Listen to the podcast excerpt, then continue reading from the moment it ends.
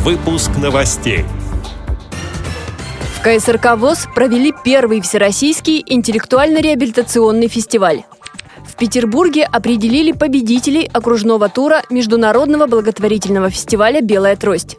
В Ялуторовске прошел показ специальных версий российских фильмов. В Кургане состоялось первенство Уральского федерального округа по настольному теннису. Далее об этом подробнее в студии Анастасия Худякова. Здравствуйте! В КСРК ВОС в Москве состоялся первый всероссийский интеллектуально-реабилитационный фестиваль.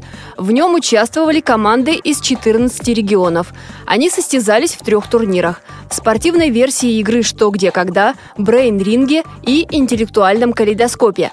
Начальник отдела по работе с молодыми инвалидами по зрению КСРК ВОС Василий Дрожжин подвел итоги встречи. Несмотря на то, что фестиваль первый, условно первый, потому что открытые турниры мы проводили уже и здесь в стенах КСРК, и в Петербурге. И уже второй год идет открытый парачемпионат Санкт-Петербурга, дистанционный по спортивной версии игры «Что, где, когда». Команды, в общем-то, все приехали с определенным багажом, и совсем слабых команд не было. Команды готовы думать, готовы раскручивать вопросы. В общем-то, средний уровень участников довольно-таки хороший. Планы развивать эти виды спорта дальше на местном уровне, на региональном уровне. Фестиваль, он в такой форме будет проходить.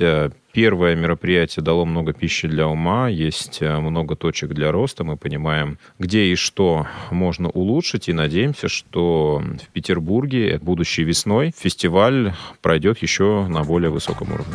Первое место на Всероссийском интеллектуально-реабилитационном фестивале у представителей из Перми. Второе у московской команды. На третьей строчке турнирной таблицы участники из Красноярска. В Петербурге в Российском государственном педагогическом университете имени Герцена состоялся окружной тур 8-го международного благотворительного фестиваля «Белая трость» под патронажем заслуженной артистки России Дианы Гурцкая.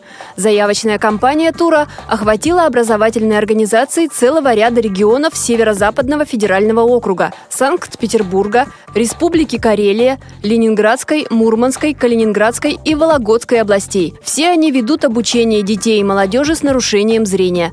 В итоге на сцену колонного зала Герценовского университета вышли более 20 незрячих и слабовидящих самодеятельных артистов в возрасте от 9 до 19 лет. Они участвовали в творческом состязании по 2 номинациям – вокал и исполнительство на музыкальных инструментах. 5 победителей в следующем году примут участие в финальном туре, который состоится во Всероссийском детском центре «Орленок». Там будет организована тематическая инклюзивная смена с проведением мастер-классов по вокальному и инструментальному искусству. В городе Ялуторовске Тюменской области состоялся некоммерческий показ фильмов с тифлокомментарием и субтитрами, передает общественный корреспондент филиала «Радиовоз» Ирина Алиева. Зрителям представили мультипликационный фильм «Савва, сердце воина» и кинокомедию «Мамы три».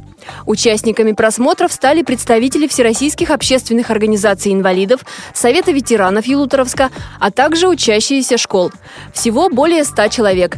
Фильмы для некоммерческого показа охотно предоставила Тюменская областная специальная библиотека для слепых. Добавлю, что в марте Владимир Путин подписал федеральный закон, обязывающий создателей картин адаптировать их для людей с инвалидностью. Это требование относится ко всем фильмам, которые снимаются при государственной поддержке. В Кургане состоялось первенство Уральского федерального округа по настольному теннису для слепых. В нем участвовали 4 команды. 2 команды хозяев и команды Челябинской и Тюменской организаций. По итогам турнира 3-е место заняла первая команда Курганской региональной организации ВОС. На 2-м – представители Тюменской региональной организации ВОС.